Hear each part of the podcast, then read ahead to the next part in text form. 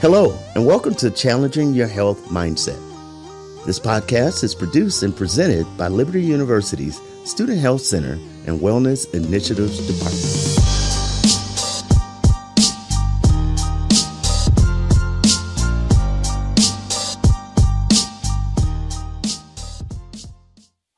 Hello and welcome back. I'm so glad to have my good friend, Dr. Joanna Thomas, here today. Um, we're on season four, episode five, and today we'll be talking about uh, women's health, the general women's health, and issues for our listening audience. So, Dr. Thomas, before we get started, tell us a little about yourself. Yeah, so I'm the medical director over at the Student Health Center uh, here on campus in Commons 3. Um, I'm a board certified family physician, and uh, preventative health uh, is my is my bread and butter and what I love to do, and especially women's health. So thank you for having me here today. It's a pleasure always to be in your company, and I'm glad our listeners get to see you, hear you today, and talk about this very important topic. Yeah. So, women's health uh, encompasses, uh, you know, an entire holistic uh, process uh, procedure related to um, you know everything about your being, not only your mind, spirit, but all of that physical wellness as well, mm-hmm. um, which is you know the, what we're trying to get here at Liberty as well. So what you know the important things are, are um, you know the the the things that we tell everybody, including diet and exercise and stress management and sleep, and those of course are always important. Uh, yeah. But when we talk about the the specific things about women's health, we start t- talking about some of our the tests and procedures that we do um, every couple of years, especially in this age group, to make sure that we're, you know, not, uh, you know, we're we're being healthy and taking care of any cancer risks and all of those kind of things. That's awesome. So you do all of that even here on campus? We do, yeah. So the the normal women's health exam, which I know everybody hates the word PAP, but that is what we actually do here on campus as well. Um, we do send that lab off to one of our pathology groups here locally, but the exam uh, and the procedure, like any of the lab work that would be required, uh, is done here on campus uh, with the student health fee. Wow. So for uh, for our young ladies who are on campus, what about uh, if this is maybe not their first time with these types of issues, but their first time away from home, what kind of things can they expect, or what how can they prepare or what do they need to do to get that started here on campus? Yeah, so all they have to do is actually walk into the Student Health Center and, and request an annual visit. Mm-hmm. Uh, and then they'll meet with uh, myself or one of my other providers here on campus. Or uh, if you know if they're particular about wanting to see a female in particular, which is a pretty common sure. you know concern. Uh, we have uh, four different uh, women providers. three of them are physician assistants, but they do an excellent job and have been doing women's health exams for as long as I have. Sure. Uh, and so they will come in and they'll we'll talk uh, the entire procedure through if it is their first uh, pelvic exam. Uh, if they don't need a pelvic exam because maybe they're not of age and it's not required yet, which yeah. we'll talk about in a little bit, um, we certainly can uh, just provide a normal uh, head to toe physical exam and then make any recommendations in regards to whether any screening needs to be done, whether that's lab work or a urine specimen for uh, testing for sexually transmitted infections mm-hmm. um, or any of those kind of required uh, um, uh, or requested uh, tests for sure. So they don't have to come to the front desk and say, "Hey, I need." Nope, they can say, "I need an annual exam," uh, or "I have a women's health issue," or "I have a female concern," and that way they don't have to disclose, you know, disclose what that is for sure. So then, when they get back in the back and have more privacy and is one to one with that provider, that's when they bring up their concerns. Absolutely. Absolutely. And you guys are so professional and so conscious of patient privacy. And I think that's important for uh, anyone, but especially young ladies with such a uh, important issue that they feel comfortable and they feel uh, that they're supported and um, gaining knowledge and understanding of their body and their general health, right? Absolutely. And I know a lot of times these types of questions and concerns are things that their mom and dad are very conscientious about, and maybe they don't want their parents to know. So we sure. obviously uh, want to provide the, the right health care for that particular patient. But because it is a, a you know a, a, private issue, it becomes um, yeah. just between the doctor and the and the, the the student that comes in. That's cool. That's cool. So we're in the month of October, and October is uh, Women's Health Month, mm-hmm. and it's Domestic Violence Awareness Month.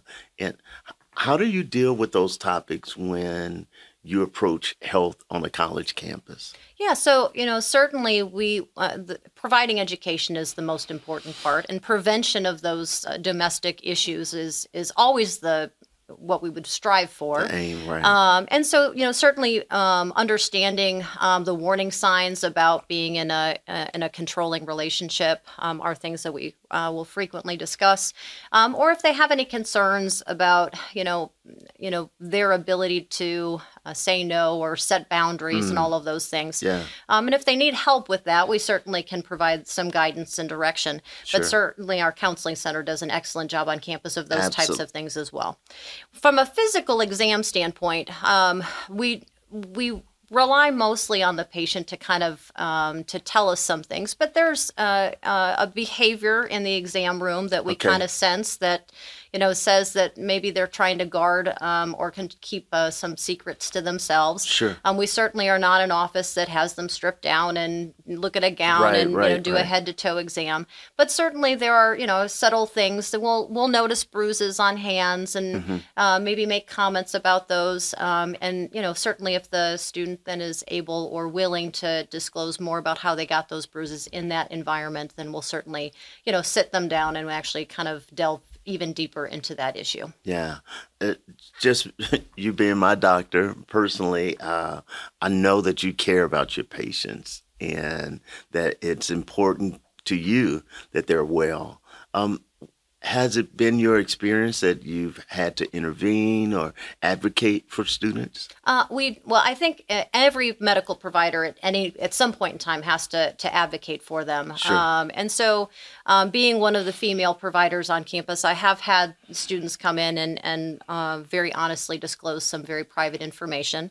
Um, and then, of course, it's my job to figure out at what what do we need to do from there. Sure. So, unfortunately, there are times where I'm legally bound, especially if the person is a minor, to report those uh, issues. Mm-hmm. Um, and legally, I you know I, I, disclose that information if that's the case to the to the actual student. Uh, but you know, the vast majority of uh, students here on campus are of legal age, and I provide education about what they should do. But sure. certainly, there's no forcing of that decision or anything like that. And it's that's the, decision. Yeah. That's mm-hmm. the point that I was making is that your presence is not to rescue and intervene, but to to help and to uh, guide students in the decisions. Absolutely, yeah, and in I their best them, interest. Yeah, and I certainly want them, especially in regards to some of these domestic issues. I want sure. them to have everything that they need in their toolbox if they decide to.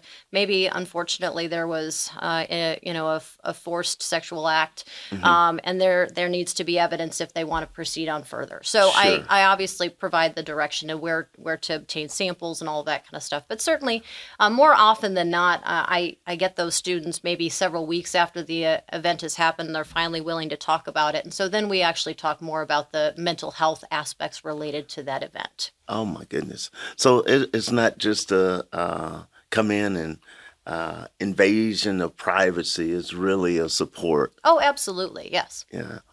Well, I, I appreciate uh, what you do and the uh, young ladies on our campus.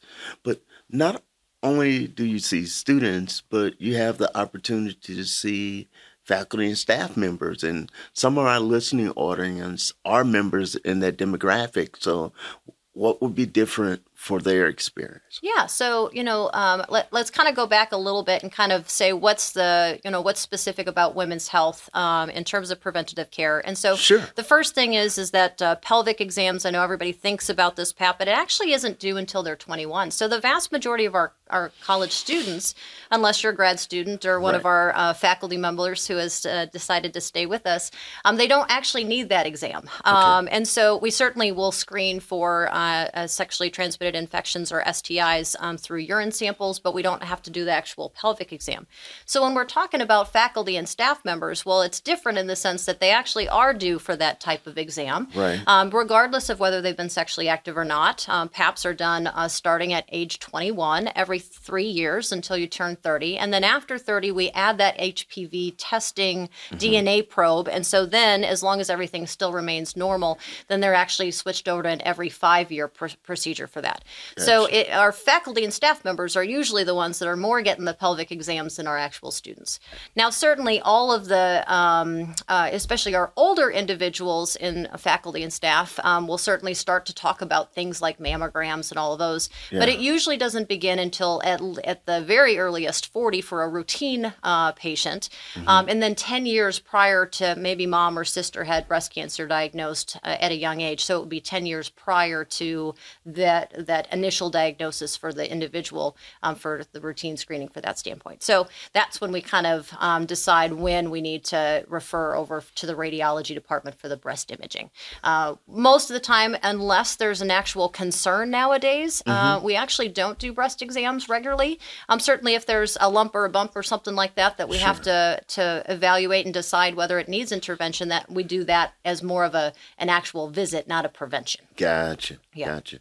So it, it sounds um, like the care that can be given is available right here on campus, and uh, the fears or apprehension that a student may have could be addressed even in the um, the appointment. Absolutely. For yeah. annual visit, mm-hmm. right? Yeah, no, that's what was our, our, our certainly our strive uh, and what we want, or want to, to provide for our students here on campus.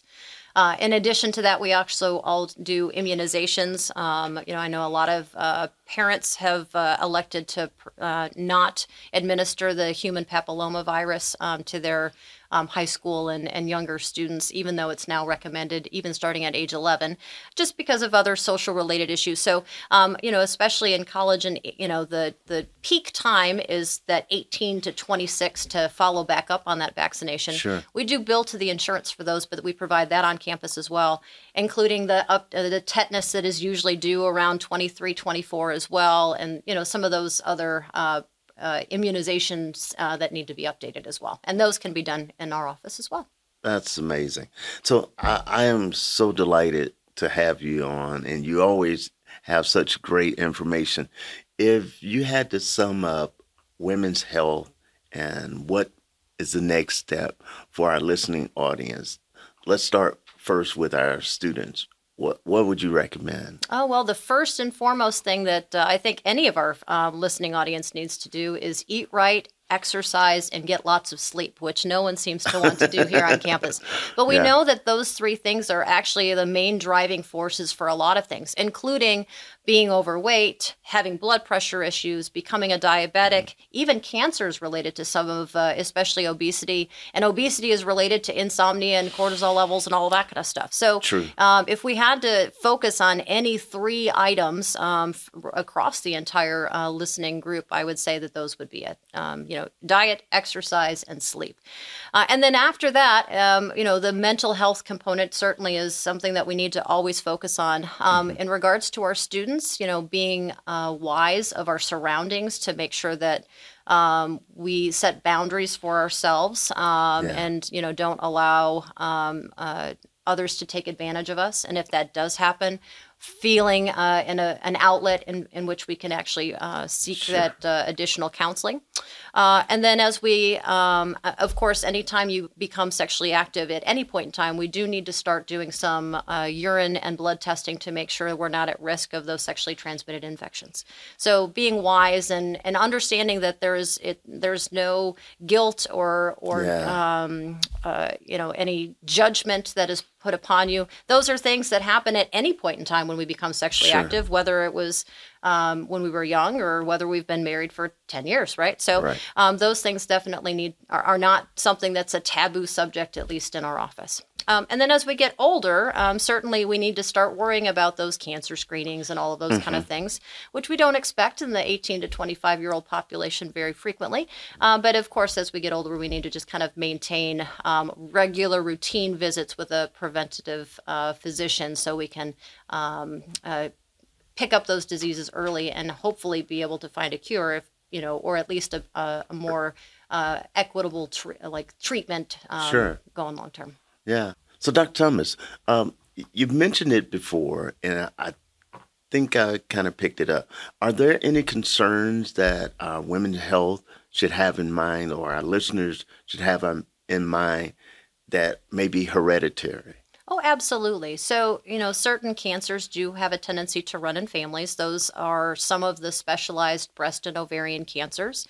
Uh, and so there are genetic testing that we can do for the individuals who know uh, of a family member, especially a sister or mom. Grandparents come a little bit uh, questionable, but so if we have a direct genetic co- uh, component to one of those uh, female cancers, then we can certainly send off for uh, to to screen for that individual as well.